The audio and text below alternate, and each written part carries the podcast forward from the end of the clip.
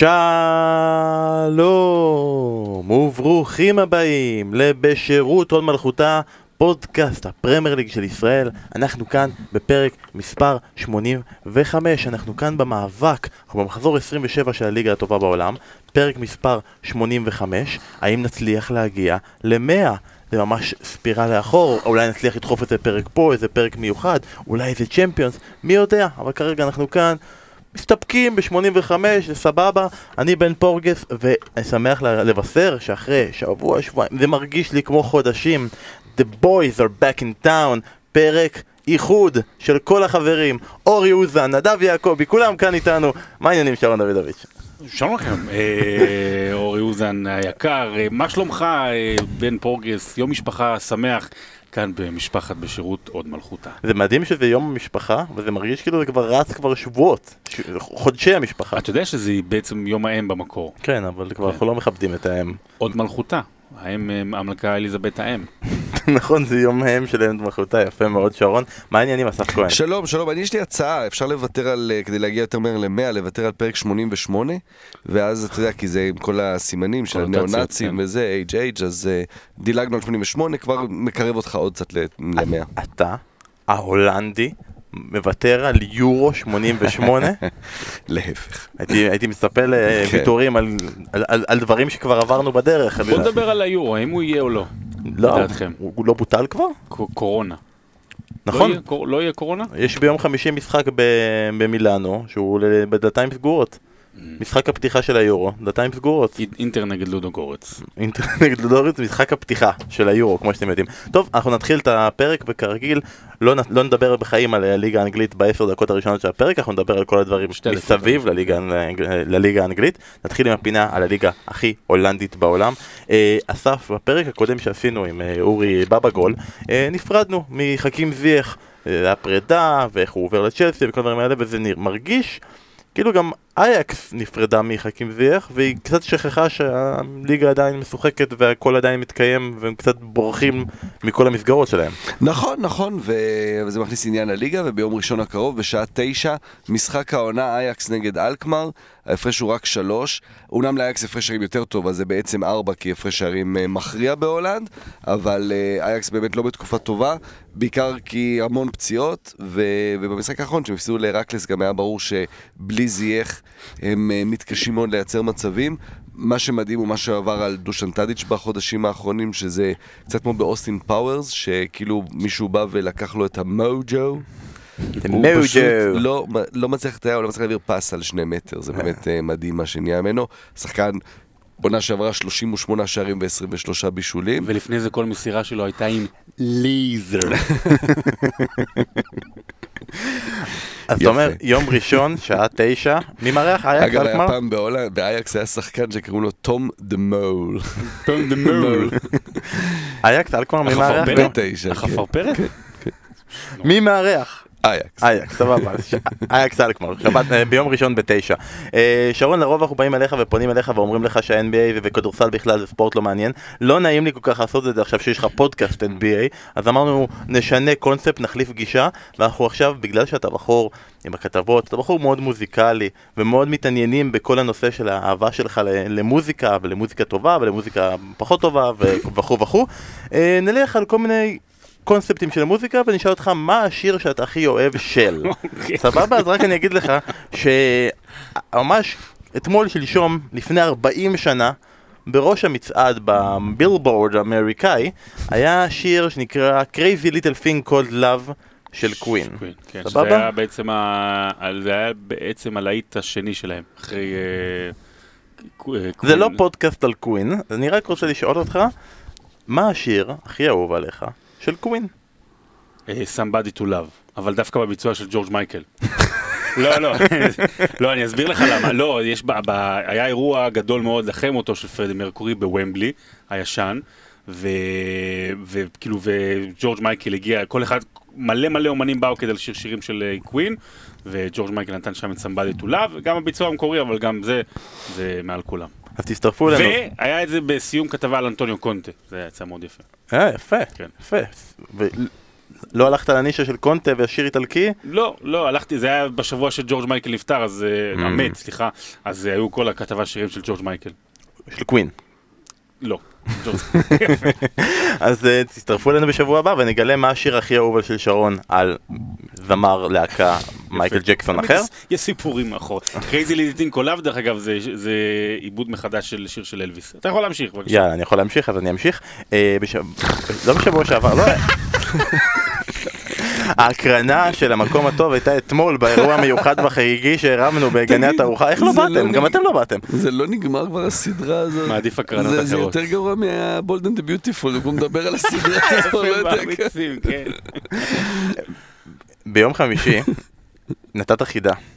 חידה קשה. הפעם באמת נתת חידה קשה. מעט מאוד פותרים הצליחו לפתור נכון מי שיחק עם יאפ סטאם, ג'ו קול, תאירין רי, מוסא דמבלה וג'רמן פננט. אסף, אתה יכול להגיד לנו, כי לא הרבה פתרו, אז לאלה שלא. זו הייתה חידה קשה, כי באמת זה שחקנים ששיחקו בלא מעט קבוצות, ואתה צריך למצוא את החיבור. התשובה, התשובה היא איידור גודיונסן, ששיחק עם יאפ סטאם בפסו, עם ג'ו קול בצ'לסי, עם תאירין רי בברצלונה, עם מוסא דמבלה בפולאם ועם ג'רמיין פננט בסטוק. אני חושב שהכל פה מתערבב, כי ג'ו קול שחק גם בקבוצות זה, ומוסא דמבלה שחק שם, וזה, ויאפ סטאם, בכלל יונייטד. והוא שיחק עם הבן שלו בנבחרת. נכון. בנבחרת פינלנד. עם אבא שלו. זה אבא, סליחה, עם אבא, נכון, הבן הילד זה אבא, עם אבא. יפה מאוד, לא הרבה פתרו, כל האנשים שהצליחו לפתור לא דרשו את הפרס שלנו. שרון, יש לנו פרס. הפרס שלנו הוא כרטיס לסרט בסינמטק סדרות. עכשיו, אני יודע שזה לא התקופה הכי טובה ללכת לסרט בסינמטק סדרות, ואנחנו מחזקים את ידיהם של כל מי שנמצא באזור הזה, אבל אנחנו מציעים את הפרס עוד פעם. גם השבוע יש לנו חידה נוספת, הפעם זה לא מי אני וזה, אמרנו אוקיי סדרות, אוקיי בוא נחשוב שנייה סדרות, מ- איך קוראים לסדרות באנגלית? סדרות באנגלית זה בולברד. מה, מה עולה לי בולברד? בולברד אוף ברוקן דריב של גרין דיי, לא של קווין, גרין דיי. אתה לא אוהב גרין דיי? שבוע הבא אנחנו נשאל את שרון השיר אהוב עליו של גרין דיי. גרין דיי, אוקיי, ירוק, גרין. למה אין מספיק קבוצות באנגליה שמשחקות עם הצבע ירוק? תנו לנו חמש קבוצות שמשחקות עם הצבע הירוק. כמדים ראשונים, לא כמו ברייטון מדים שלישיים. לא, לא, עם מדים שלישיים. אני מרשה מדים שלישיים, אל תעשה לי זה, אני מרשה מדים שלישיים. אז בעיקרון אני יכול להגיד, לפי דעתי, אם אני לא טועה, יש רק קבוצה אחת שהמדים הראשונים שלה זה ירוק. אתה טועה. אבל יש כמה קבוצות, אני ואסף הצלחנו למצוא שלוש ארבע, אם אתה מוסיף לזה עוד כמה כאלה של מדים שלישיים, אבל ששיחקו, אני רוצה שתשלחו תמונה שלהם גם, אם זה קבוצה שלא, שמשחקים איתם, לא הצגנו מדי ירוק חרטה, אף פעם לא לבשנו אותם. אני רוצה לראות תמונה שלכם. חמישה, חמש קבוצות באנגליה שמשחקות בירוק. זו החידה שלנו. שלחו לנו בפייסבוק או בטוויטר. תוכלו לנסוע ולראות סרט בסינמטק סדרות ולחזק את ידיהם של כל תושבי סדרות. דרך אגב, אני באמת מחזק, ואם יש חבר'ה מהדרום ש... אם יש חבר'ה מהדרום שמאזינים לנו, אז אנחנו איתכם, אנחנו מקווים שמעבירים לכם את הזמן ותקופה קשה, ותהיו חזקים. באמת. למה אם אבל? אם יש חבר'ה, אם מישהו כרגע מאזין, יש חבר'ה, יופי. יש, חבר'ה שמאזינים לנו. תמיד תמיד תמיד, אל תהיה סקפטי. אנחנו world wide. עוד באירופה יש שעולה סקפטי. בן לא מכיר את ההקשר. אני לא מכיר, חמישייה קאמרית, נכון? חמישייה קאמרית, אז עבדתי לדברים האלה. נתחיל עם המחזור האחרון? נתחיל עם המחזור האחרון. אתמול בערב היה מפגש בין ליברפול לווסטהאם, וזה נראה, אוקיי, ליברפול לוקחים אליפות, נראה לי שדי ביססנו את העניין הזה. דרבי היוסי בניון אני קורא לו. דרבי היוסי בניון? שתי הקבוצות, למה? מה קרה לצ'לסי? מה קרה לארסנל? לא סופר? הדרבי המרגש של ראסינג סנטנדר, עם מכבי פתח תקווה. זה הדרבי, אתה יודע, זה הדרבי. אז בדרבי יוסי בניון, בין ליברפול לווסטהאם, ליברפול כבר ברור שהיא לקחה אליפות, ועכשיו נראה שהיא מאתגרת עצמה. בוא נראה אם אני אצליח לחזור מפיגור, בוא נראה אם אני אצליח ככה, אם אני לא אשחק טוב, אם אני אעשה ככה, אם אני אעשה ככה, בוא נעשה אתגר, רק אלכסנדר ארנולד ורוברטסון מרמים כדורים, רק דברים כאלה, ובסוף, גם את זה היא מצליחה, אסף. כבר דיברנו על זה המון, לא אנחנו, כולם, אבל זה באמת הולך למקום של...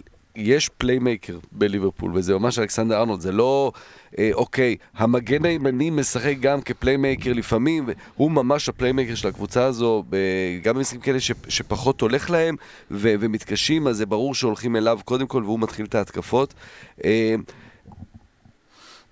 תקופה פחות טובה של ליברפול, הם משחקים פחות טוב, הפגרה אולי קצת אה, עשתה משהו, אה, היה את ההפסד ב- בליגת האלופות, אה, בליגה שני משחקים פחות טובים גם נגד נוריץ', אה, אבל אה, זה כאילו, יש עכשיו איזשהו לחץ על הקבוצה, הלחץ הזה של לשבור סיים, כי כן, האליפות זה כבר לא משהו שמדברים עליו, ויכול להיות שזה משהו שמשפיע, יכול להיות שפשוט אי אפשר, זה יותר מעונה לשחק בקצב כזה, בצורה כזו, וזה מה שמשפיע, אבל כשקבוצה מנצחת גם משחקים כאלה, ואז אתה רואה משהו גם כשהם אה, ככה בפיגור ו- ודברים פחות הולכים, אה, משהו שהוא בלט לי, כי בהולנד הם נורא מדברים על זה, אה, שחקנים ש- שמנבחרת עכשיו, שאומרים שגם כשהם בפיגור, שהם מסתכלים על וירג'יל, שחקנים בנבחרת אמרו את זה, והם מבינים שהכל בסדר, אין מה להילחץ, ממשיכים לשחק אותו דבר, כלומר הם, הם סיפרו את זה אחרי המשחק נגד גרמניה, אחרי המשחק נגד צרפת, בליגת האומות שהיו בפיגור, ולא דואגים.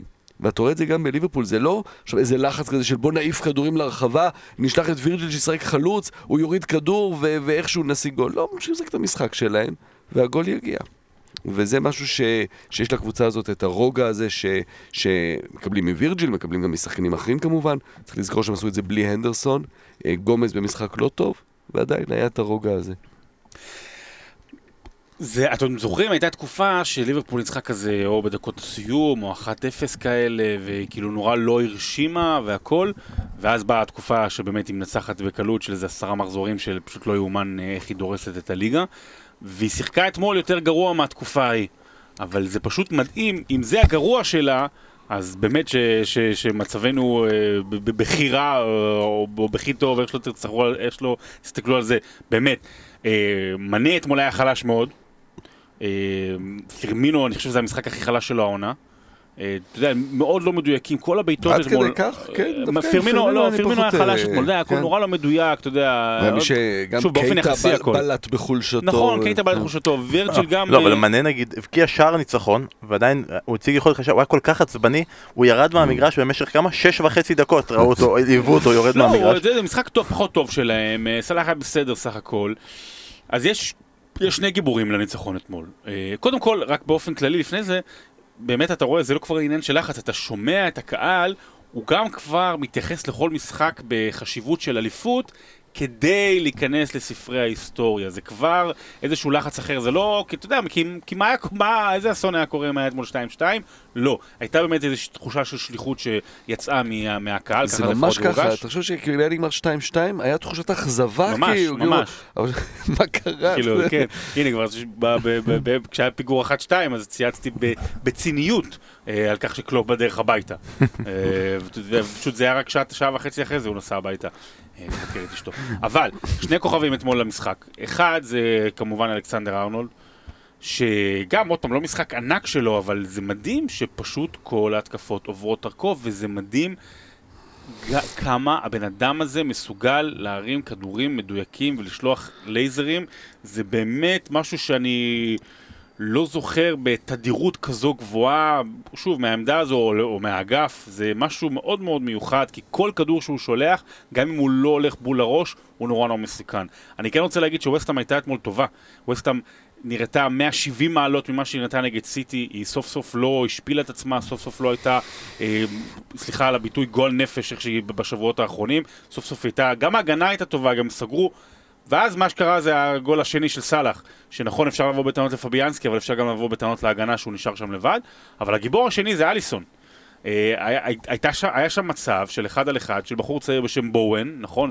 זה ג'רארד בואן שנכנס כמחליף, שלו שם של כוכב קולנוע, ואתה ראית, הוא קיבל את זה במצב מצוין, אתה ראית ברגע שהוא מקבל, ראית שהוא פשוט מפחד, הוא מפחד, הוא מפחד, לא יודע, מזה שזה בחוץ, הוא מפחד מגודל החשיבות של שוויון כזה בעונה מול ליברפול, או שהוא מפחד מול אליסון. שרק הגיע הרגע מצ'מפיונשיפ. נכון, ואליסון סגר שם בצורה, פשוט גרם לבן אדם לשקשק, אז מבחינתי הוא כוכב הערב בניצחון של ליברפול. אגב, זה לא תגובה טובה אם אתה מפחד, נגיד מאליסון, התגובה שלך זה לבעוט לו לפנים.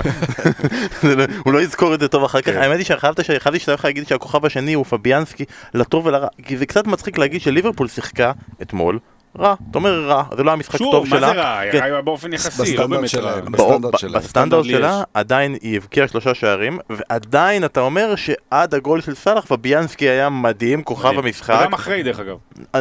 ועדיין, אתה אומר, הם שיחקו לא טוב, אבל הבקיעו שלושה שערים והגיעו למספיק מצבים שתגיד שביאנסקי היה כוכב, וכמה אכזרי זה הכדורגל שבסוף כמה שאתה תזכור לו במצב הזה שהוא קיבל גול מכוכח וכביכול. קל תזכור, תשכח.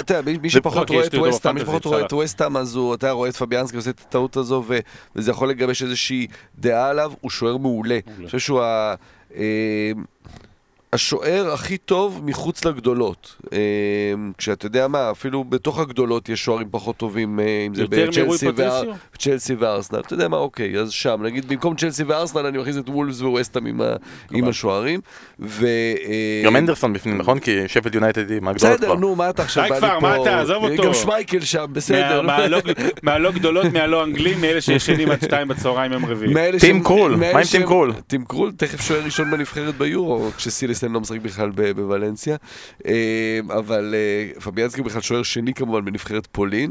צ'סני. כן, אבל באמת שוער טוב, שווסטהאם יצחה, גמרנו, אם סיימנו רגע עם ליברפול, אז רק לקראת את הצד של ווסטהאם בסיפור הזה, מועדון באמת מפואר, שאתה רואה את זה עם הקהל, שהוא אנטי, שהוא שורק בוז, שגם מי, מי שהגיע למשחק, אז הוא אה, אה, עם שלטים נגד, אה, נגד היושבת ראש, נגד הבעלים, אה, גולד וסליבן, הביאו מאמן חדש שלא השפיע כהוא זה, זה אפילו לא הביא את הנקודות של מאמן חדש של חילופי מאמנים.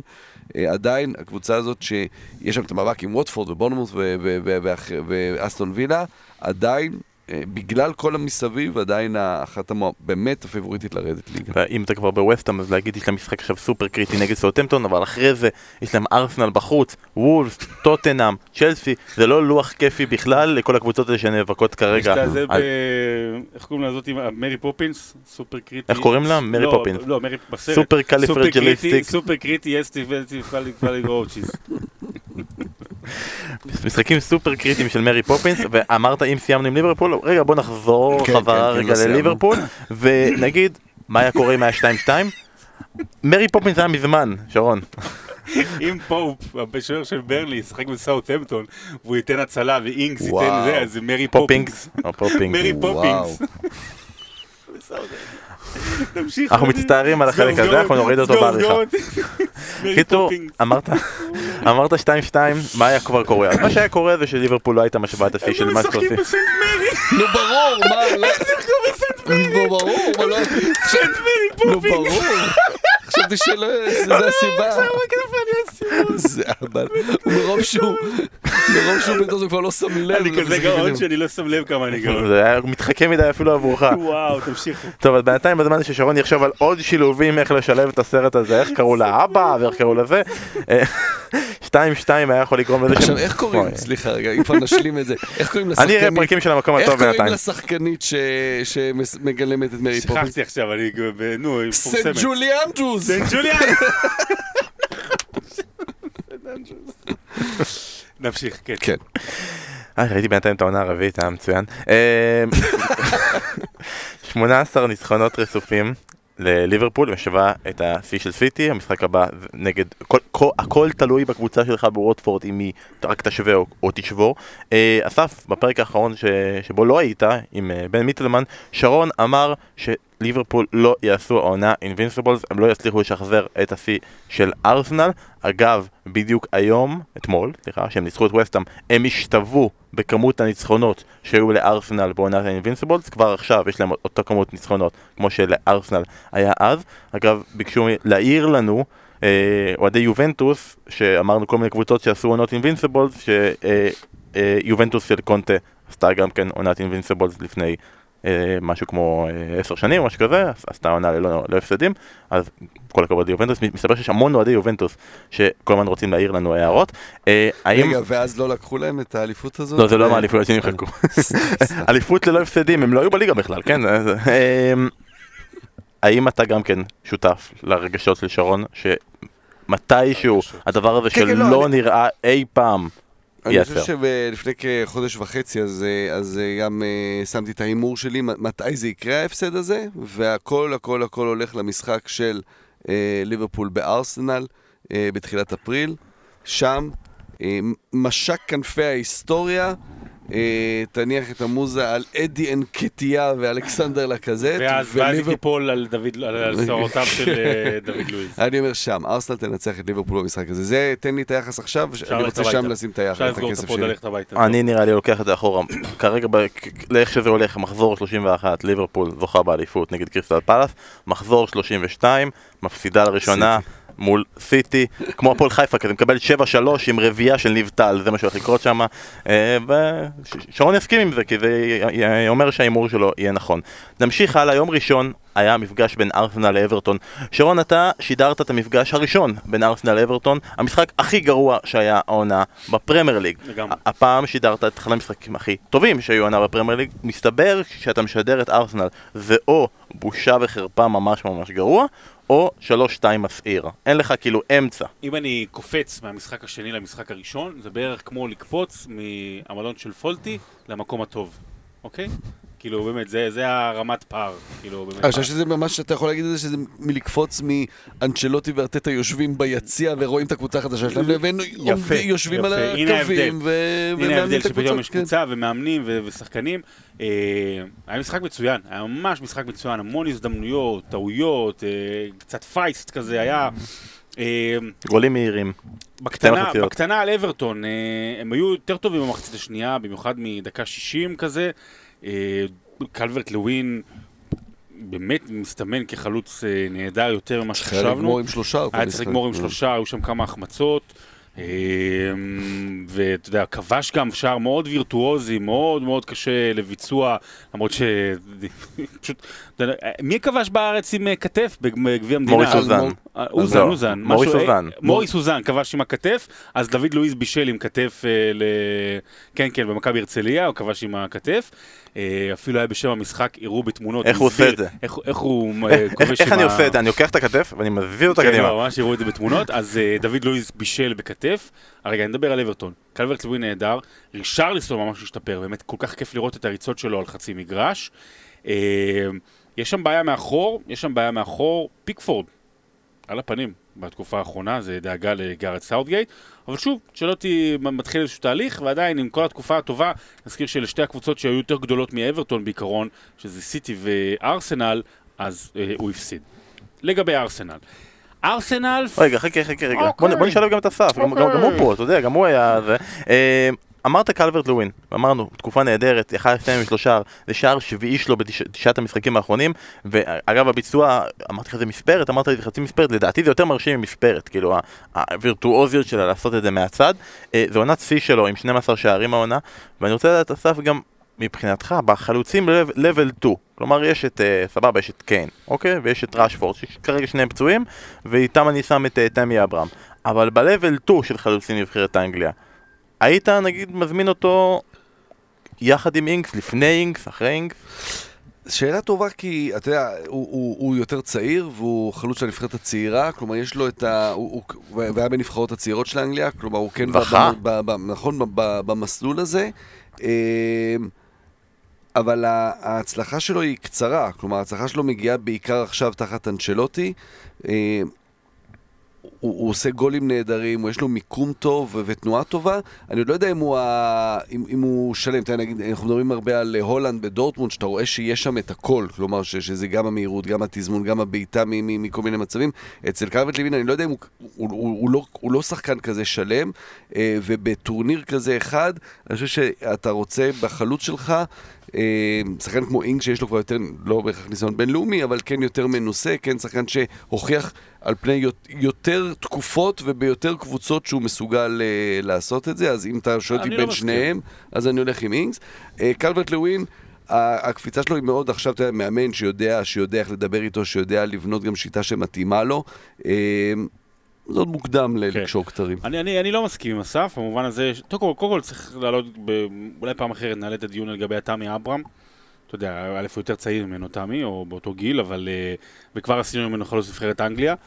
זאת אומרת, צריך להוריד גם אותו ללבל טו. כן, הוא בתקופה לא טובה, וגם עליו צריכות להיות שאלות, הוא גם מחמיץ מלא. תחמיץ מלא.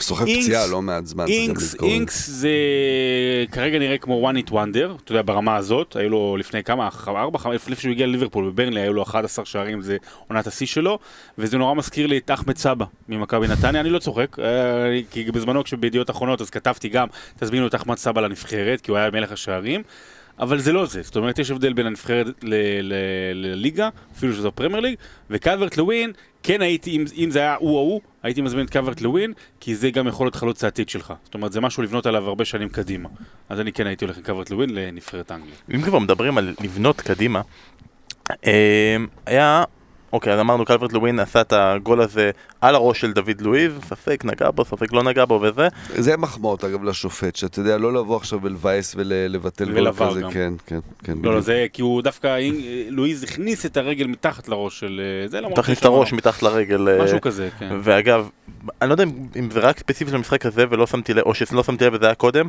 אבל כאילו מוסטפי מתחרה בדוד לואיז במי נראה מגוחך יותר. זה זה הקטע עם במשחק? החימצון, החימצון. החימצון, לא, דוד לואיז, מה יפה הטלטלים שלו, הלוואי עליי. מה? לא, יש לך, יש לך, בטלטלאז'. הגול של אנקטיה, ששווה את התוצאה מבישול של סאקה. זה בשביל אחלה ביצוע של כל אחד מהם. אם אני הייתי עכשיו צריך לסכם את העונה של ארסנל, והעונה של ארסנל נגמרה, אז ברור ששחקן העונה של ארסנל הוא אובמיאנג. הוא כבש הכי הרבה שערים, הוא הביא להם הכי הרבה נקודות או ניצחונות, זה אובמיאנג. אבל האם אנחנו יכולים להגיד בנקודה הזאת שהשחקן מספר שתיים של ארסנל, למרות שהוא לא כזה שחק הרבה, למרות שהוא לא תמיד מקבל הזדמנויות, למרות שהוא צעיר ושינה עמדות, זה סאקה? לא, לא, אני, אני שותף להתלהבות, לא, אני לא שותף, אני רואה את ההתלהבות הגדולה של אוהדי ארסנל מסאקה, והוא שחקן נהדר, אבל ראית גם את העייפות שלו בחצי השני, הוא היה נוראי, באמת היו לו שם איבודי כדור, יש לו, צריך לראות בפרמייר ליג, זאת אומרת, אנחנו מדברים על הפרמייר ליג, יש לו הרי עשרה בישולים בכל המסגרות ושלושה שערים. שוב, גם נגד הרבה ליגה אירופית, okay. כזה, משחקי בלי טיפה כזה. הוא שחקן מצוין, צעיר עדיין מאוד. אה, הקטע שאם אתה תגיד שהוא השחקן השני הכי טוב, זה, זה יכול להיות, אבל אה, שאלה מה זה אומר על ארסנל? מה זה אומר על ארסנל, אסף? החבורה של צעירים, אתה, שרון נתן סאונד-אפ בגול, הוא אמר, יש להם צעירים ויש להם על מה לסמוך. כן, כי זה גם, זה גם אינקטיה, וזה היה קשר יפה מאוד. אינקטיה זה באמת מדהים, אינקטיה היה מושאל בלידס, וביאלסה לא ממש נתן לו לשחק, ובסוף ממש רגע לפני שכבר ארסנל קראו לו בחזרה, הוא עלה איזה שני משחקים בהרכב, לפני זה הוא לא שחק בהרכב בכלל, רק שחק כמחליף, לכן גם ארסנל קרא לו בחזרה, כי, אה, כי הוא לא שחק מספיק אצל ביאלסה.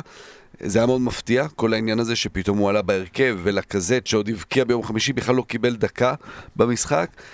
אנקטיה, אני לא יודע כמה הוא... בוא נשים אותם בנפרד רגע. סאקה בינתיים כבר מוכיח לאורך זמן, גם על כל מיני עמדות שהוא יכול לעשות, גם מקדימה, גם מאחורה, בעיקר באגף. זה אחלה לארסנל שיש משהו להסתכל קדימה ולא רק לחשוב כל הזמן, אוקיי, אנחנו כבר כמה שנים שארסנל זה בכל קיץ, אוי אוי אוי, צריך להביא מלא שחקנים, צריך להחליף את כל הקבוצה, צריך להביא עוד בלמים, צריך להביא עוד קשרים אחוריים, אז הנה, אולי צומח פה משהו שאפשר לבנות עליו לפחות לעמדה אחת בהגנה. אני לקחתי במשחק הזה דווקא פחות מהקטע של הצעירים יותר בסוף המשחק, שאתה רואה גם שחקנים שלא שותפו, שישבו שם ביציע וממש שמחו. גם את התגובה של ארטטה. כן, ארטטה קם, אבל גם את הלקזט, וישבו שם על הספסל וממש שמחו עם הקבוצה, ממש אתה ראית שיש שם משהו מאוד בריא שקורה, מוקדם עוד לבוא ולהגיד, זהו, הקבוצה השתנתה ויש פה מאמן שישנה אותה, אבל, אבל זה כן בכיוון הנכון, והכל מרגיש מסביב שקצת יותר בריא. אני מזכיר לך, לפני כמה חודשים בארסנל היה, דיברנו קודם על ווסט-האם, זה היה דומה, קהל לא בא, ואם הוא בא אז הוא שורק בוז, וכולם נגד כולם וזה, ופתאום יש שום אווירה טובה, יש משהו חיובי. שלושה דברים שאני אגיד, אתה קטעת אותי בעודי ביבי, ביגי דיגי ביגי, זה היה הניצחון הכי... איבי אפלאי. כן, היה הכי, הכי חשוב העונה של ארסנל, הכי טוב, הכי... היה אז דיברו על זה שדומה, הייתה תחושה דומה, המון דיברו על זה באסטון וילה, ואני לא הייתי שותף להרגשה, כי זה באמת היה רק עניין של אופי נגד קבוצה חלשה. פה היה גם כדורגל, פה היה גם כדורגל, זה הדבר הראשון, אז באמת, אני גם ראיתי את התגובה של ארטטה, היה שם ניצחון מאוד מאוד חשוב, כי באמת היה להם, הם, הם, הם, למרות כל הדברים הטובים, היה להם חמש תוצאות תיקו, וזה פעם ראשונה אצל ארטטה שהם עושים שני ניצחונות רצופים בליגה, מאוד מאוד חשוב. זה אחד. שתיים, אוזיל. היו שם ניצוצות. לא יודעים להגיד ניצוצות של אלפיים וחמש עשרה או ניצוצות של אלפיים שבע עשרה, אבל היו ניצוצות וגם הייתה, היו מחיאות כפיים של הקהל שכשהוא הוחלף, אתה יודע, וזה אחרי פעמים שגם היו לפעמים שריקות בוז, והיה כיף, היה קצת, זה היה, זה היה מחמם את הלב, כי באמת זה בן אדם שכולנו קברנו, לא יודע עוד מה יהיה איתו, אבל קברנו, והדבר השלישי זה ארטטה. בכל התקופה, העונה, כל העונה עד שארטטה פוטר, הוא החליף חמישה מערכים. ארטטה הולך עם אותו מערך כל הזמן, שחקנים משתנים, פעם לכזה, טנקטיה, פפה, יורד, קולסינק פתח, סקה נכנס, אבל המערך נשאר, ואתה רואה שיטה, ואתה רואה דרך, ויש עוד דרך ארוכה, אבל מאוד מאוד. אתה אומר אוזיל, אבל זה לא רק אוזיל, מסכים אוזיל, אבל גם שקה וגם סבאיוס, שחקנים שכבר היו בחוץ. סבאיוס היה מעולה הגנתי. וארטטה מצליח ככה גם להשכין שלום, גם לשלב אותם, אלה דברים שהם לא בהכרח אתה מודד אותם לפי ניצחון כזה או אחר, אלא בלונגרן יש להם משמעות. זה דברים מאוד חיוביים.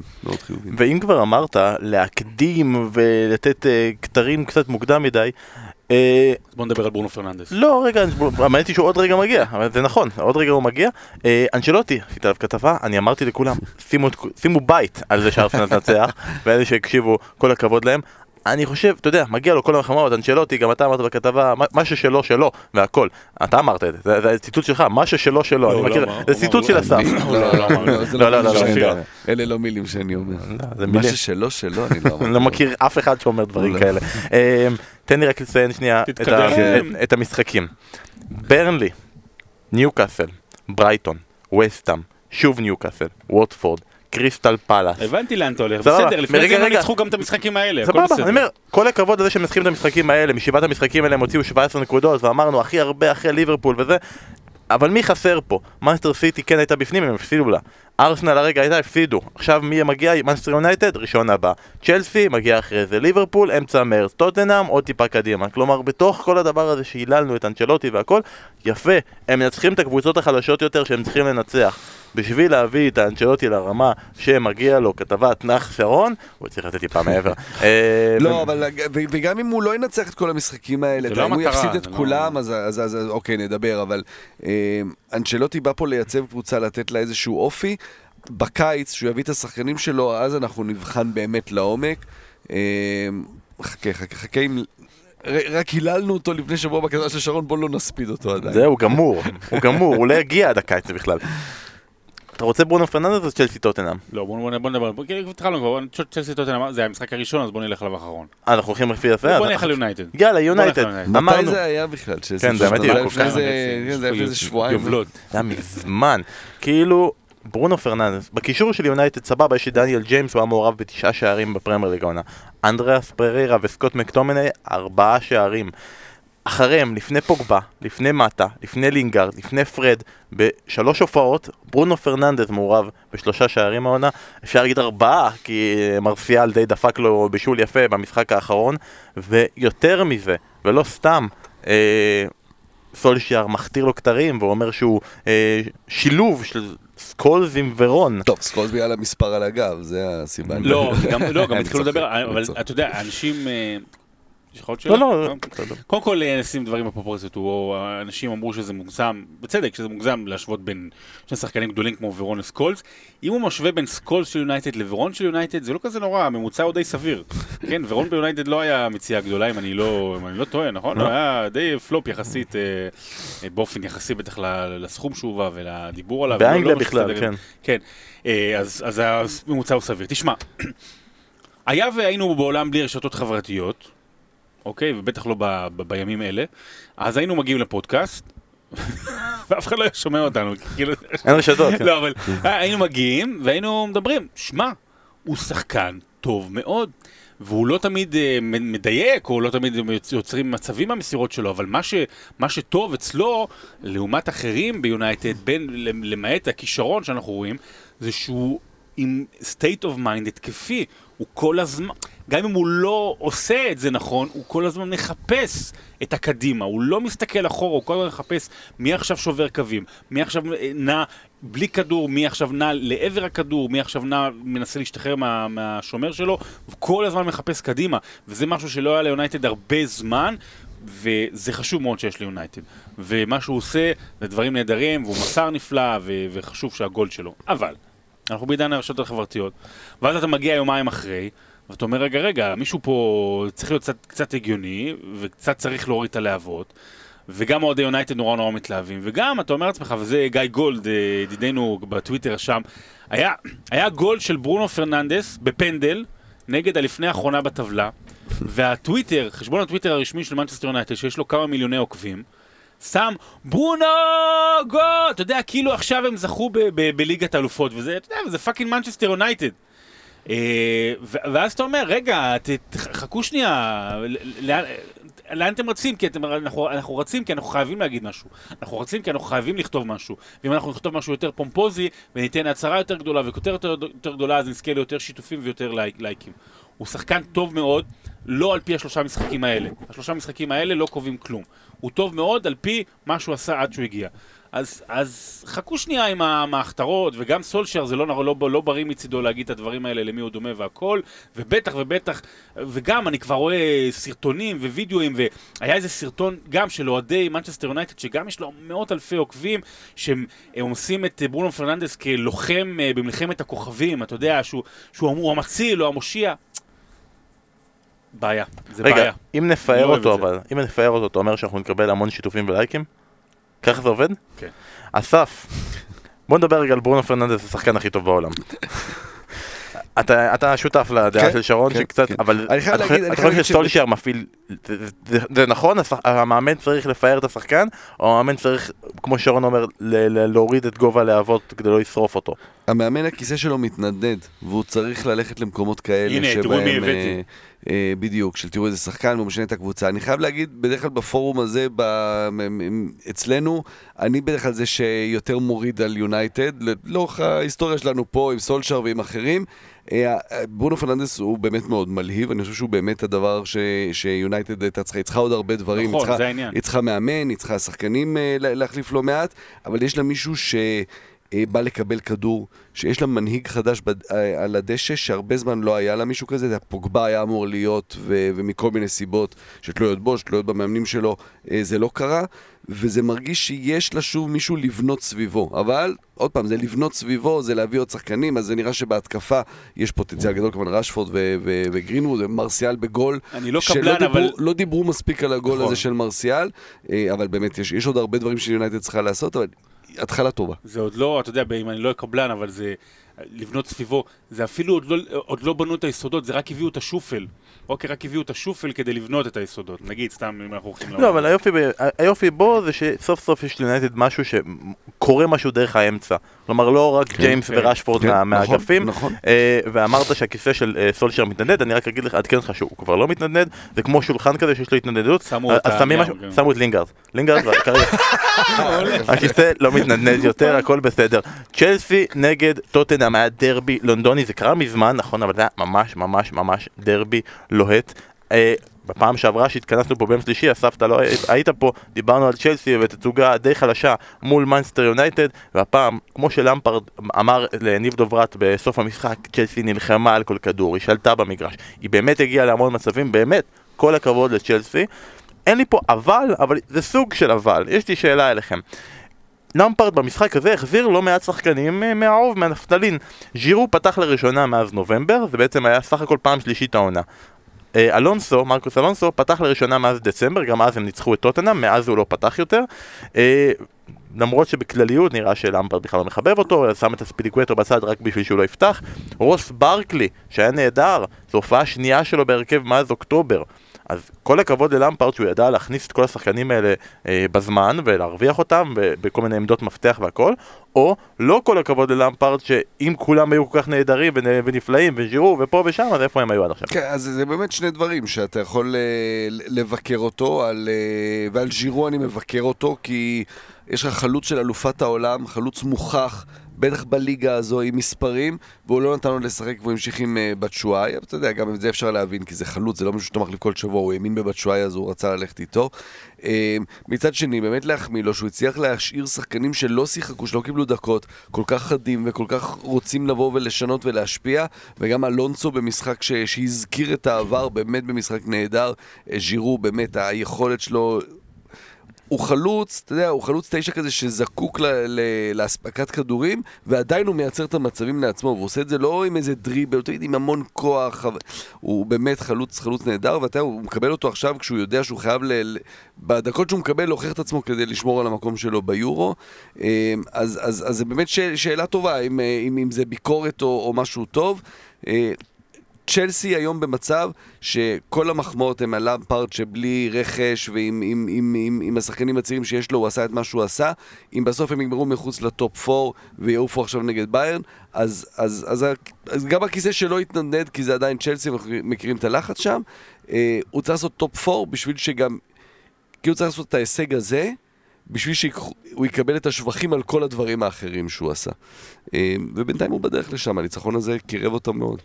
שרון, אתה ממחנה קנטה, כולם יודעים את זה, האם למרות שאתה ממחנה קנטה אתה יכול לבוא ולהחמיא לחבר שלו קובצ'יץ' שבאמת הייתה משחק יוצא דופן במשחק הזה, או שיש איזה שחקן אחר שאתה רוצה לתת לו את הכבוד? ג'ירו, מי אתה רוצה לתת את הכבוד בצ'לסי במשחק הזה? ג'ירו, אמר אסף, הכל נכון, בוא נגיד את זה ככה, אני אסכם רק, אני אגיד שאני מאוד רוצה לראות את ג'ירו כן ביורו. כן ביורו וכן בנבחרת צרפת, והוא underrated, נכון שהוא לא מדהים, אבל הוא underrated, הוא כבש למעלה מ-מאה שערים בארסנל, הוא קבלן גביעים, מגיע לו יותר כבוד. גם מלמפרד הגיע לו יותר כבוד. יש לך הרבה מאוד קבלנים היום. אתה עושה עבודות בבית? אני דווקא רוצה לדבר על טוטנהאם, תגיד לי כשאתה מגיע אליי. אנחנו מגיעים עוד רגע לטוטנהאם, אני אגיד שהבעיה של מרקוס אלונסו זה שכל פעם שהם נותנים משחק של שלושה בלמים מדהים, מרקוס אלונסו אדיר, מחזור אחר כך הם משחקים עם שלישייה בהגנה, נראים על הפנים, ואז הוא חוזר לרביעייה, ואז מרקוס אלונסו בפנים.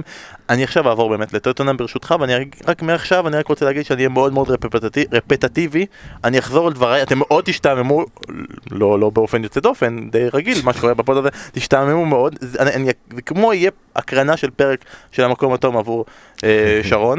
אה, תראה, מוריניו בא ואומר, סבבה, הוא אומר, אין לי חלוצים. אה, וזה נכון, אין לו חלוצים, דיברנו על זה גם ביום חמישי, אין לו חלוצים, אין, אין לו התקפה, אתה, אתה בא, הוא משחק עם לוקאס מורה בהרכב כרגע כחלוץ, שלוקאס מורה אה, אה, העביר את הסף אה, מהרגעים הקשים בחייו, אבל אין לו עונת פרמייר ליג טובה, הוא לא מעורב כמעט בשערים, אתה יכול לראות את זה בפנטזי, שהוא כאילו מהקשרים, הוא, אתה, אתה עובר ועובר ועובר, הוא מקום, בשליש, מקום שלישי בדפים מבחינת קשרים שעושים נקודות, אה, אבל... המסר הזה שהוא העביר לפרמייר ליג, לביטי, לסקאי ספורט, לטלוויזיה הנורווגית, לכל מי שראיין אותו, שאין לי חלוצים, אין לי ברירה, אין לי מה לעשות והכל, סבבה, הוא לא זורק את השחקנים שלו מתחת לאוטובוס, הוא מחמיא להם, הוא אומר שהם שיחקו נהדר, אבל כרגע שיש להם שבוע בגביע, ויש להם עדיין גומלין נגד לייפציג, והם עדיין במאבק על הטופ ארבע, כל המסר הזה זה לא מרגיש קצת כאילו מוריניו מרים ידיים? מריניו הרים ידיים כשהוא היה במרחק של שלוש נקודות, או נקודה, סליחה, נכון? נקודה, אני מבלבל בין צ'לסי לטוטנהאם לפני המשחק, נכון? נקודה כן, הייתה, נקודה. הוא הרים ידיים באמצע השבוע, ב- בליגת האלופות נגד לייפציג. בדברים שהוא אמר, אתה יודע, הוא כבר שם, הוא אמר, די, נגמרה לי העונה, לא הביאו כלום, אין דרק, הכל, אין, אין פה שום דבר. שמע, מוריניו אגדה, באמת, גם כדורגל, גם עדיין עד היום, מדהים לשמוע אותו, יש לו תרגילים ומסיבות עונאים, ואני שמח שאנחנו חיים עדיין בעולם עם מוריניו בפרמייר ליג. אבל הוא נורא נורא מעצבן. הוא נורא נורא מעצבן, זאת אומרת, הוא אומר, אתה יודע, גם הפסיכולוגיה אצלו עובדת ואיכשהו הכל העולם... זה כאילו, אתה יודע, זה, זה ברמה כזאת שאתה אומר, בלב, מוריניו שמח שסון נפצע. אתה יודע, זה עד כדי כך, זה כדי שיהיה לו את התירוצים, שהוא יבוא כמו שהוא ייתן את זה, שההישג, אחד ההישגים הכי גדולים שלו זה מקום של מנצ'סטר יונייטד אחרי העונצי של מנצ'סטר סיטי. אתה יודע, זה... אתה, אתה, אתה, אתה כבר לא יודע מה, מה הוא באמת רוצה, או מה הוא באמת, אם הוא כבר רוצה את ההגנה, או שהוא באמת מאמין בעצמו וביכולות שלו ובקבוצה שלו. הוא אומר בסוף המשחק, להם יש... אתה יודע, הוא אומר ככה, תראה איך הוא מציג את זה. לצ'לסי יש באחוד חלוץ של אלופת העולם שלא לא שיחק כמעט כל העונה ובקושי אחרי גורם בקריירה שלו, יש לה בספסל חלוץ שני של נבחרת האנגליה שזה תמי אלברם, שזה גם לא מדויק, וגם הוא בתקופה הכי גרועה שלו בעונה. וביציע חלוץ שלישי של נבחרת בלגיה, מיצ'י בצ'וואי, שגם עוד פעם זה איך אתה מסתכל על זה והכל. ולי יש אפס על הדשא, אפס בספסל ושניים בבית חולים. יש לך שוער של אלופת העולם. סבבה, כאילו אפשר להסתכל על זה איך אתה מציג את המציאות. מורה שיחק בעבר חלוץ, הוא גם שם את דלה עלי לספסל, כנראה בגלל ענייני משמעת או אני לא יודע מה. מוריניו היה שם, הם שיחקו טוב בתקופה האחרונה, ויש תחושה שהוא הרים ידיים, כי אתה יודע, עדיף להרים ידיים ולתרץ תירוצים, מאשר, מאשר להילחם, כי אחר כך, אתה יודע, מי יזכור שבסך הכל הגעת לצ'מפיונס עם כל הקריירה המפוארת שלך? אז זהו, האם, האם באמת, הסוגיה הזאת, האם מישהו בפעולות שהוא עושה, יכול להשכיח דברים שהוא עשה לפני. כי באמת אחד המאמנים המאותרים והגדולים, ולאט לאט מה שנשאר בזיכרון זה מה שהיה ביונייטד, ועכשיו בטוטנאם. הוא מאמן שעשה דברים גדולים עם תחושת כולם, כולם, כולם נגדנו, כולם נגדי, כולם נגדנו, והוא ידע תמיד להתאים את זה לפורטו שאנחנו הקטנים ובאים לעשות את זה, ואז בצ'לסי, אוקיי, אנחנו עם הכסף, אבל בגלל שאנחנו עם הכסף אז כולם נגדנו, שונאים אותנו. ופתאום זה נהיה... ובאינטר בכלל. כבר, בדיוק. ועכשיו זה נהיה כבר, כולם שונאים אותי. בתוך הקבוצה שלי. כן, בדיוק. ואתה יודע, רק הגעת. אוקיי, זה לא עבד לך ביונייטד. משהו צריך לשנות. הוא הבטיח שהוא ישנה גם. וזה לא קורה. וזה לא קורה, ואתה יודע, אף אחד לא מוחק לו את הדברים שהוא עשה לפני, אבל בסוף, אתה יודע, שוכחים, כי מה שנשאר זה מה שקורה ב... כאילו, העניין הוא שאם הוא לא יגיע לליגת האלופות, זה לא כישלון, אתה יודע, במצב שטוטנהאם הייתה. זה לא כישלון. להפך, יש לו רק מה להרוויח פה, אבל... כן, אבל אתה לא מביא את ז'וזה מוריניו בשכר פי כמה מפוצ'טינו בשביל לא לעשות אפילו צ'מפיון. שנה הבאה אולי. תמיד יש את שנה הבאה אולי. נתקדם קדימה, ונתייחס לזה שהיה משחק גם ביום שבת, מנצ'סטר סיטי נגד לסטר, ומנצ'סטר סיטי מנצחת, אחת אפס, אסף נשאר חסר קול. ממש, בדיוק. אמר את כל כספו על לסטר. והבטיח שפיל פודן יפתח והכל, וזה לא כל כך קרה. אני הראשון בהיסטוריה שנופל באימור של איזה הרכב יעלה פה. מעולם לא היו דברים כאלה, אבל למרות השער של ג'זוס, אחד מסיפורי המשחק היה ההחמצה של אגוארו וההחמצה הרביעית ברציפות של מנצ'סטר סיטי, והם יותר, מה? מדהים. מדהים, ויותר החמצות העונה של פנדלים מאשר כיבושי פנדלים, ו... זה לא היה אמור להטריד את מנצ'סטר סיטי כל כך, כל, כל הפנדלים, אם לא היה להם המשחק הבא, המשחק שיכול להיגמר בפעיטות פנדלים, וכל זה נראה לי קצת. לא, כשמשחק נגמר שש אפס הוא לא... אין פנדלים בשבילים. אני מדבר על פרקי הליגה? כן. יש להם אבל ריאל מדריד. כן, אבל אנחנו לא נחשבים, כי זה צ'מפיונס, ואנחנו לא מכירים את המשחק. המשחק הראשון, אז רגע. הם יגיעו לפנדלים נגד אסטון וילה? לא יודע, שנה שעברה בגמר גביע הליגה הם יגיעו לפנדלים. נגד צ'לסי. כן, ובגביע היה שש אפס. מתי הוא, אוקיי, מה שנקרא, אתה זוכר את הפרק הזה בישראלים, שהוא מגיע לפלאפל, והוא שואל אותו, מה יש לך לשתות? הוא אומר, יש הכל. הוא אומר, יש לך לימונדה? לא. יש לך קוקה קולה? לא. יש לך תפוזים? לא. יש לך, אז מה יש לך? מתי תגיע לענבים? אתה יודע, כי יש לו רק ענבים. מתי תגיע לדבריינס? זאת אומרת, יש לך את הבן אדם עם הרגל הימנית הכי טובה בעולם. מתי יש לך את הבן אדם עם הרגל הימנית הכי טובה בעולם, כל קרן הוא לוקח, כל כדור חופשי הוא לוקח, אז מה, פנדל לא טוב? מגונדוגן, בוגונדגן, בוגונבן, מה, מה שטויות האלה? תן לי דבריינה וגם תגיד לי, אני אשים אותו קפטן. האמת היא שאם הקשבת טוב, בפספורט, לרעיון של גוארדיולה, הוא אמר, בפעם הבאה שיהיה פנדלים וזה על משהו חשוב, נצליח. מה שאומר, שאתם אומרים את זה, הוא הולך לעשות אפס אפס מחריד ביום ראשון, אך ורק כדי להגיע לפנדלים ולאמת את השחקנים שלו מול הדבר הזה, תיבטו פנדלים. אמרתי שההופעה של סיטי הפכה להיות הולנד ביורו אלפיים. שזה אומר? תשאל אותו. מה זה אומר? עד היום זה... אז זה ארבע החמצות מחמש ביתות, לא? מה זה? החמיצו חצי גמר נגד איטליה ביורו, במשחק עצמו החמיצו שני פנדלים, קלייברד ופרנק דבור, ואז בפנדלים החמיצו עוד שלושה. אבל בהולנד לא זוכרים להם את זה, כי הם זוכרים רק שחקנים שכן הבקיעו פנדלים, כי זה כוח מעט. אז היה יורו שהיה מאוד כאוב, כי זה היה יורו שהיה בהולנד כמובן, וזה היה יורו שסומן כ... יורו שאותו הולנד אמורה לזכות בו, וגם שיחקה טוב תחת רייקארד. למרות שגם ביורו הזה תארך כמה משחקים באמסטרדם, הולנד. כן, יש איזה משחק גם במחזור האחרון, והכל. וזה לא יפה שאתה מזכיר לו חוויות כואבות, זה לא יפה, אנחנו אמרנו שאנחנו לא לוחצים לאנשים בנקודות רגישות. בוא נדבר על מייקל ג'קסון. בוא נדבר על ולנטינו לזארו, אני רוצה רק להגיד לכם, דבר ראשון, אני מאוד מעריך שאת ניוקאסל, על זה שהם הפסידו לקריסטל פלאס והלכו איתי על ה-אחת אפס, אני באמת מעריך את זה. ולנטינו לזארו, השער האחרון שלו היה באוקטובר נגד נבחרת ישראל. מאז באינטר הוא לא ממש קיבל הזדמנויות, לא קיבל דקות, עבר לניוקאסל. מאז הוא פותח בשני משחקים. באחד, משפילים אותו עד עפר, ארסנל מנצחים ארבע אפס עם סאקה שמעביר לו בין הרגליים לגול השני של פפה. אחר כך הם מפסידים לקריסטל פלאס, בדקה תשעים וחמש, כל המשחק ווילפריד זעם מתעלל בו, מתעלל, בדקה תשעים וחמש הוא פשוט עובר אותו בקלילות, ואז אה, לזארו אומר אין לי מה לעשות, אני מכשיר אותו בדרך הרחבה ומקבל כרטיס אדום. עכשיו כולם גם יגידו, דקה תשעים וחמש, הקבוצה שלך בפיגור, למה לעשות כרטיס אדום? עדיף שהוא ימשיך קדימה, יבקיע או לא יבקיע, מאשר לעשות אדום, ואז אתה יורד בהליכה כמובן, דקה והכל, וגמר את המשחק באותו רגע, לא, לא שאתה בני ניוקאסל, להגיד שניוקאסל תבקיע זה לא אימור גדול, אבל וואו, וואו, וואו, אה, אה, סטיב ברוס שאל בסוף האם עשר שניות לפני סוף משחק צריך להרחיק את השחקן, רק אני אדכן אותו, כן, החוק לא יוצא מ-עשר שניות לסוף משחק, אבל ולנטינו לזארו כרגע אוהדי ניוקאסל אומרים, אנחנו מקווים שהוא לא ילבש את החולצה יותר עד סוף העונה, לא נעים. ומה המסקנה? לא לכבוש נגד נבחרת ישראל, סקוטלנד לידיעתכם. מפה אנחנו עוברים לפינת הליגות הנמוכות, פתיח אין לנו הפעם, אין לנו הפעם, אנחנו עדיין מחכים שבטיחו לנו פתיח. יש לנו פתיח הפעם, שרון, שלך. ליגות נמוכות, עם אסף כהן. יפה, שבוע הבא אנחנו נעשה שאתה... אתה תעשה כזה עם השיר שאנחנו נבחר מהלהקה שאתה הכי אוהב, זה היה השילוב שלנו. אז יש לנו הפעם בפינת הליגות נמוכות, זה לא צ'מפיונשיפ, זה ליגות נמוכות, יש לנו דבר ראשון, עדכון על הסיפור המתמשך שלנו. מה קורה כרגע עם... ברי. כן, ברי שהוצאה מהליגה, ובדרך גם... הופעת איחוד עם פורטיס ברעננה ב-עשרים ואחד במאי.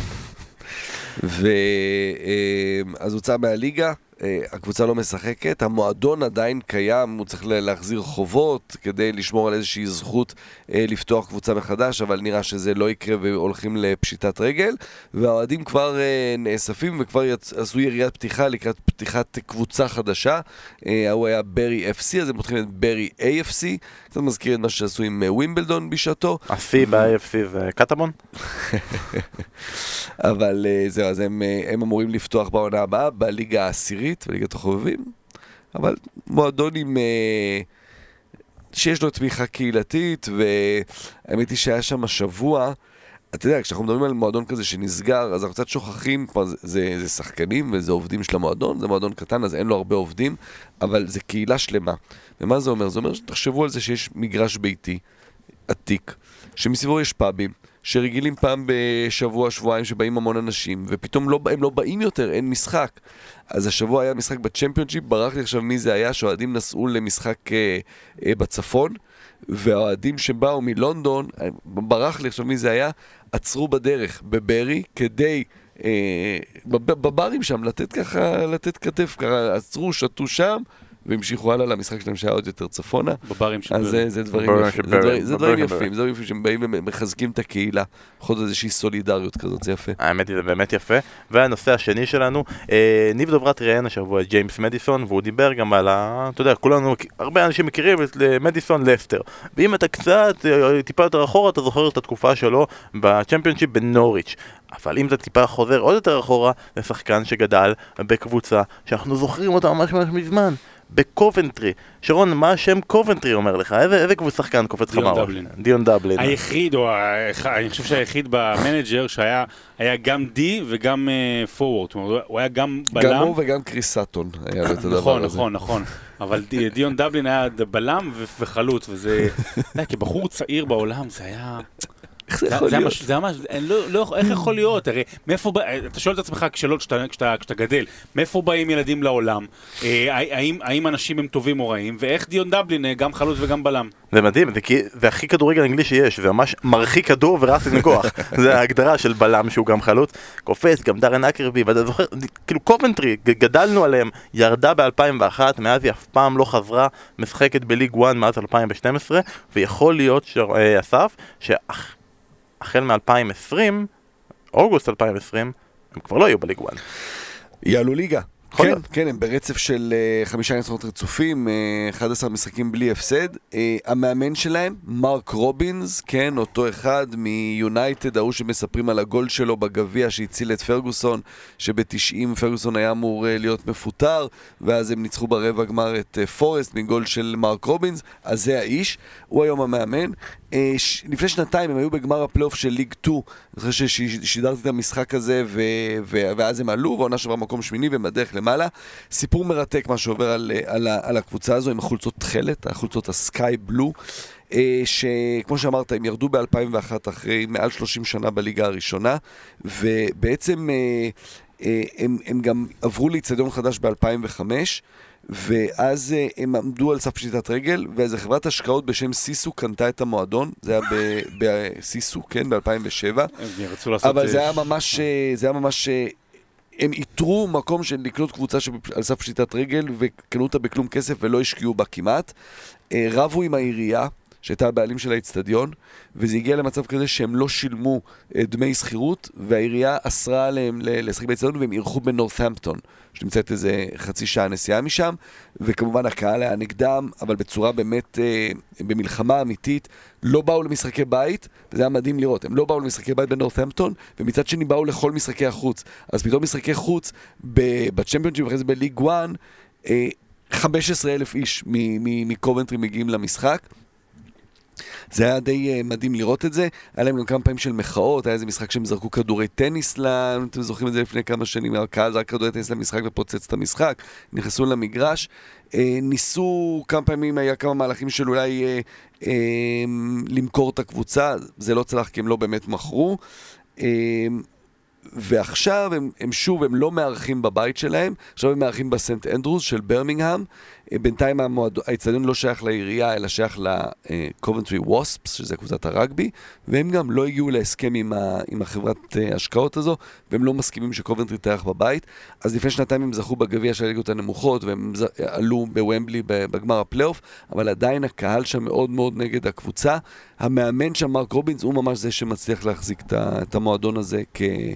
כמועדון תחרותי שמצליח אפילו בליגואן. אני שמעתי שהחברה היא הולכת להיכנס לשותפות, וזה יהיה חברת סיסו וסמכו. היו לו כבר רגעים יותר טובים. כן, ואנחנו נגיד ש... היום, היום, היום. לקובנטרי מקום שני עם שישים נקודות, מקום ראשון רוטרם, גם עם שישים נקודות, והערב, יום שלישי, הערב, הן נפגשות. כלומר... כן. אין טעם לראות הערב ליגת אלופות. יש רוטרם נגד קובנטרי. אבל שימו לב שם לריצה באמת מדהימה של סנדרלנד, שמאמצע הטבלה, כבר במקום הרביעי, משחק חסר, סנדרלנד חוזרת. וזה לכל מי שראה את הסדרה והתאהב בה, זה כמובן... הם מכינים תונה שתיים של האכזבות והרגעים העצובים. לא, לא, יש בסנדרלנד, איפסוויץ', יש שם יופי של מאבק בצמרת של ליג אחת. נמשיך לעדכן בפינת הליגות הנמוכות. נתקדם ואנחנו נחשב בשלב האימורים ופנטזי. אז שרון, אולי כדאי לך לכסות אוזניים, כי אתה לא רוצה לדעת שהשבוע אתה עשית שתי נקודות. אסף עשה שבע, בעיקר בזכות פגיעה מדויקת בניצחון שתיים אחת של צ'לסי לטוטנהאם. בדיוק, היה לרגע שפתאום שרון פגש שבוע שעבר בטוטנהאם, אמרתי, רגע, רגע, רגע, טוטנהאם זה שלי, אני פוגע בטוטנהאם, אז לכם. אבל לפחות היית פעם פוגע בטוטנהאם, בניצחון. אני עשיתי שמונה נקודות, בעיקר בזכות המדויק של פאלאס על ניוקאסל, שוב, אני מודה לכם, פאלאס, וכרגע התוצאה של זה, זה ששרון מוביל עם מאה שלושים ושלוש נקודות, אני עם מאה שלושים ושתיים נקודות, אסף עם מאה שלושים נקודות, כלומר, זה הליגה הכי צמודה. הליגה הטובה בעולם. באמת, אנחנו אולי נמכור זכויות שידור. נושפים באורפו. הבעיה שאצלו תמיד צריך לקפוץ נורא גבוה, ואז לעשות פו תוך כדי שאתה באוויר, ואז אתה יכול לנשוף באורפו. אני יודע ששרון לא היה בפרק הזה, אבל רק תדע שאסף הביא תחזית שאתה צא למקום שלישי באימורים. לפני כמה פרקים, נכון? אני תמיד, לא, לא צוחק, אני תמיד נופל, אני תמיד נופל, הייתי משחק כדורסל, היינו מפסידים נקודה בסיום. אני, אני לוזר. באמת שאני בקטעים האלה... אני לוזר. אני לוזר. אין ולא. אז ננסה לבחור בשבוע הבא מה השיר שאתה הכי אוהב של בק. זה אנשים שאני אוהב, כאילו חמד, אבל לא... קרבות בצמרת, אם כבר, פנטזי. אמיר עצמון, הוא הרבה פעמים מלווים אותו והכל, יש לו אלף שש מאות... הוא אחיין של ענת? של מי? ענת. ענת עצמון? לא, אבל יש לנו, הוא עם אלף שש מאות תשעים ושמונה נקודות, אייל כהן, קבוצת ג'ורדן, האח של גילי כהן. זה הרבה יותר מוכר. הג'ודוקה, כן? באמת. לא, דיברנו עליו, סיפרנו על הציפור, החבר שלנו מאנגל שנמצא בצפון. הוא עם אלף שש מאות תשעים ושבע נקודות, פער של נקודה במקום הראשון, ופתאום נכנס גם יריב חדש למרוץ, לא שמענו עליו עד עכשיו, קבוצת קווין אחת עשרה עם אלף שש מאות שמונים ותשע נקודות, הכל פתוח, אין פה עונת עומר וייסברג בכלל, כל אחד יכול לזכות בליגה שבשירות עוד מלכותה, שאתם עדיין מוזמנים להצטרף כדי שנגיע ל-אלף וחמש מאות הגול. ועכשיו השאלה במחזור הקרוב, אין ארסנל ואין סיטי ואין שפילד יונייטד, ומי הרביעית שאין? עולה לכם בראש? וילה? אין וילה, לא, אין סיטי. אין סיטי, אין וילה, אין שפילד ואין ארסנל. נכון, זה הקבוצות שאין. אז זה ישר מביא לשאלה, תגידו אתם מה אתם עושים? לא. אוקיי.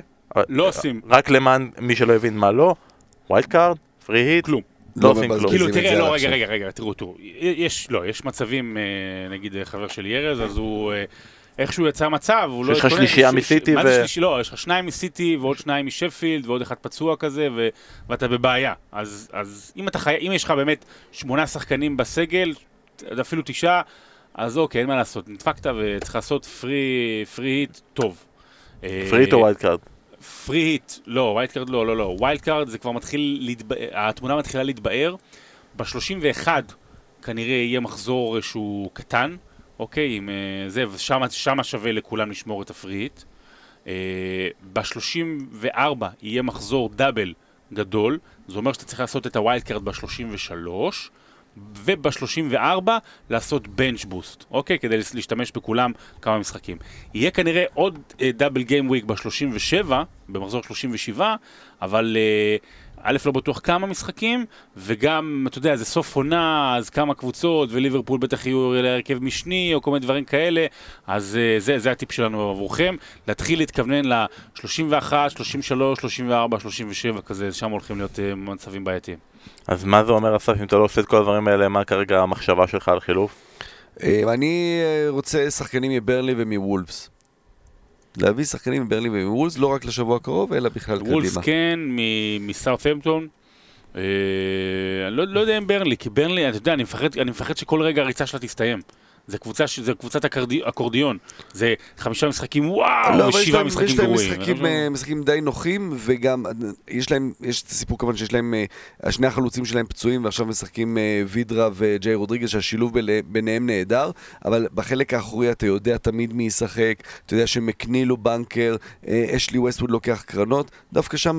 אתה לא, אתה מביא שחקנים, אתה יודע שהם ישחקו, כרגע זה גם בתקופה טובה, אני כן אה, נוטה לשם. אבל אני תייעץ איתכם, וגם כל מי שמקשיב לפוד יכול גם לזרוק עצה ולשלוח לי בפייסבוק או בטוויטר, תגידו אתם, יש לי את מחז, אני צריך להעיף אותו, כי אין... שהוא לא בטוח. מה?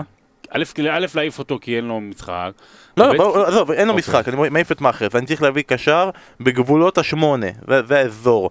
אמרתי, אוקיי, אני הולך, למרות הכל, אני הולך לטוטנהאם. אני רוצה להביא מישהו מטוטנהאם, משחקים נגד וולפס. האם אתם מביאים בגבולות השמונה? למה שתלך לטוטנהאם? תן לי אחר כך במחשבה, תתן לי כשאנחנו נסגור את המיקרופון ואף אחד לא ישמע, תן לי מישהו אחר בגבולות השמונה, שהוא לא ברונו פרננדס, שאני לא רוצה להביא אותו כרגע, כי נכון, הם טובים נגד הגדולות, אבל יש להם אחר כך, יש להם סיטי ויש להם זה, אני לא רוצה כרגע להביא את ברונו פרננדס. אם נגיד אני מביא משהו מטוטנהאם, ויש לכם באזור השבע ומשהו, ויש לכם או ברכמיין או מורה, מי הייתם מביאים מתוך השניים האלה? לוקאס מורה. וגם משחק חלוץ, אתה יודע. כן, נכון, אבל הוא לא עושה כלום, ונראה לי כבר... ברכמיין מה עשה? גול. אתה זוכר את הסצנה מהסרט שורו? בסוף? לא, ששכבתי איתו, כן, לא, אם אני אגיד לך כן, זה... ובסוף זה, למה את תמיד מתחכמת בסוף? אז אני אתחכם בכל זאת, אני אגיד לך, לא מביא לא את זה ולא את זה. מי אתה כן מביא? אתה מהר, מהר. הנה, מביא לך מישהו יותר זול, או מוולפס או מברלי. בשביל מה אתה מתעקש על זה? איזה קשר יש להביא מוולפס בתכלס? כאילו, סבבה, יש את טראורה, אבל הוא בספסל. מה? ג'וטה נחשב חלוץ. יפה, אז מביא מבין, דווייט מקניל מבין. אוקיי, וממש בקצרה, שאלות ותשובות, שאלתם, אנחנו עונים. המחשף שאל מה קורה אם סיטי לוקחת לליגת האלופות ואת שני הגביעים המקומיים ומסיימת בטופ ארבע, אבל העונש שלהם נשאר כנו, מה קורה עם כל הכרטיסים לאירופה? שאלו אותנו כזה כמה פעמים, נגיד, הגבול של האנגליות באירופה זה חמש, לא יכול להיות מצב... באלופות. באלופות, באלופות זה חמש, לא יכול להיות מצב, גם הם לוקחים את האלופות וארסנל לוקחת את האירופית, לא יכול להיות שש קבוצות, אז כן, זה פשוט ימשיך וימשיך להתגלגל, כאילו כרגע כבר אנחנו במצב שחמישית הולכת לאירופה, אבל שישית גם כן תלך, כי סיטי תזכה בגביע הליגה, ושביעית גם כן תלך, כי מישהי תזכה בגביע, ואם סיטי באמת לא זה, אז גם שמינית תלך, וזה יתקדם הלאה והלאה והלאה, עד שנוריץ' תהיה באירופה. עד לפני שנתיים שלוש היה את הקבוצה ההוגנת גם הלכה לאירופה, נכון? זה היה לא מזמן, ווסטהאם, אני זוכר לפני שלוש עונות, קיבלה הקבוצה ההוגנת בליגה. נתנו שלושה כרטיסים באירופה, נתנו לפי ליגות, ואז לקבוצה הספציפית. וזה מצחיק שם, כאילו, על זה שאתה קבוצה ההוגנת, נותנים לך את הפרס הכי לא הוגן שיש. בוא תיכנס לליגה האירופית מהסיבוב הראשון. זה הדבר האחרון שאתה רוצה שיקרה לך. דוד תבור, נראה לי שהספת תענה על זה, הוא שואל, מה עם המאמן של נוריץ' דניאל פרקה? למה עוד לא מחליפים אותו לדעתכם? הקבוצה מאכזבת בלשון המעטה. אני לא כל כך מסכים, כאילו, מה ציפיתם מנוריץ'? סבבה, הם הכי גרועים בליגה, אבל זה בדיוק מה שציפינו מהם. זה מועדון שמוכיח חשיבה לטווח ארוך, זה גם לא שהם הביאו אותו עכשיו שהוא על הליגה, הם, הם עלו בדרך מסוימת, הם משחקים באותה דרך, הם כנראה יאבדו כמה שחקנים שישארו בפרמייר ליג כי, כי, כי הם היו טובים, ופוקי אולי, ובטח קנטוול, גודפרי, יעזבו, אבל יש דרך מסוימת, מרוצים מסגנון המשחק, מהמחשבה ההתקפית תמיד, ו, ואתה רואה פה שאין את המחשבה הזאת שאוקיי, נפטר אותו, נביא איזה סם אלרדייס גנרי, שיעשה חמש נקודות ובכל זאת נרד ליגה, לא, רוצים להמשיך איתו את הדברים שהוא עשה איתם בשנתיים הקודמות לפני שהם עלו ליגה, הם רוצים שימשיך לעשות איתם גם בעונה הבאה בצ'מפיונשיפ. אני דווקא מאוד אוהב את, ה- את החשיבה הזו לטווח ארוך. ושאלה האחרונה של אלמוג אדאטו, אני מקווה שאני אומר את השם הזה נכון, הוא שואל אה, אם יכולים להתייחס להצעה של אה, ארסן ונגר לשינוי בחוק הנבדל. שרון, אני אתחיל איתך כי אתה ידוע בזה שאתה שונא את עבר, אתה כל הזמן לא. מבקר את עבר, אתה לא יכול לשמוע על עבר הזה, כל הזמן אתה אומר, כל פעם שאנחנו מתחילים לדבר בוואטסאפ, אתה כותב בוא נדבר השבוע על עבר, אני לא רוצה לדבר, אני לא יכול לשמוע על זה יותר. מה אתה אומר על ההצעה של ארסן ונגר לשנות את חוק הנבדל? אתה רוצה להגיד מה הוציאה? כי לא כולם יודעים. ההצעה של ארסן ונגר לשינוי חוק הנבדל אומרת שבניגוד לעכשיו, שאם הזרת הימנית שלך היא בנבדל, אז זה נבדל ולכן פוסלים את השאר, שאם להפוך את, את הקערה על פיה, שאם חלק מסוים בגוף שלך לא בנבדל, אז זה לא יהיה נבדל, ולכן אם כל הדברים האלה שהסרגל מדידה, בשיטת לא י... במלוא היקפו. כן, לא יבוטלו אלא יזוזו ב... לחלק אחר. שיטת המדידה תשתנה. מה אתה חושב על זה? שזה מסוכן מאוד, מהפכני משהו. אתה יודע, ואז אתה שואל את עצמך, אוקיי, אז, אז, אז כל הדיונים יעברו במקום על הסנטימטר פה לסנטימטר שם. הרי גם יגידו האם זה במלוא היקפו או לא. אני יותר נוטה לבעד. אני מבין שזה לא, כנראה לא יקרה, היה איזו הצהרה מטעם וויפה לגבי העניין הזה שזה לא בדיוק יקרה, או פיפה. אני כן יותר נוטה בעד, שאומרת, כדי למנוע את המצבים האלה של הגוף, רגל, סרגל, יד וברך. אני רגע לפני שאתה אומר אסף, אני אגיד לך למה אני חצוי. א', זה לא יקרה כי הוא הציע שזה יקרה כבר ביורו הקרוב. בשום פנים ואופן לא בודקים דברים על יורו הקרוב, זה הדבר הכי מסוכן שאפשר לעשות בטבע, לנסות ניסויים. לא, בדרך כלל מתחילים בטורנירים של עד שש עשרה, עד שבע עשרה. אליפות העולם לקבוצות. בגביע הולנדי, לרוב מתחילים בגביע הולנדי. אתה צוחק, אתה צוחק, עבר התחיל בהולנד. פעם שם שעשו ניסוי אמיתי. ואיפה? בליגה או בגביע? בגביע. בגביע הולנדי. תמיד מתחילים בגביע הולנדי. לא מתחילים בטורניר השני הכי גדול בעולם, שזה היורו. למה, כאילו, למה אני בעד? כי זה יגרום ליותר גולים. סבבה. זה מבאס שפוסלים שערים על נבדלי חוט השערה, זה טוב. למה? אני לא בעד. כי כרגע אנחנו באים ומסתכלים על מצבים בהם הוא לא באמת היה בנבדל, הקצה של הרגל שלו היה בנבדל והוא לא באמת קיבל על זה יתרון.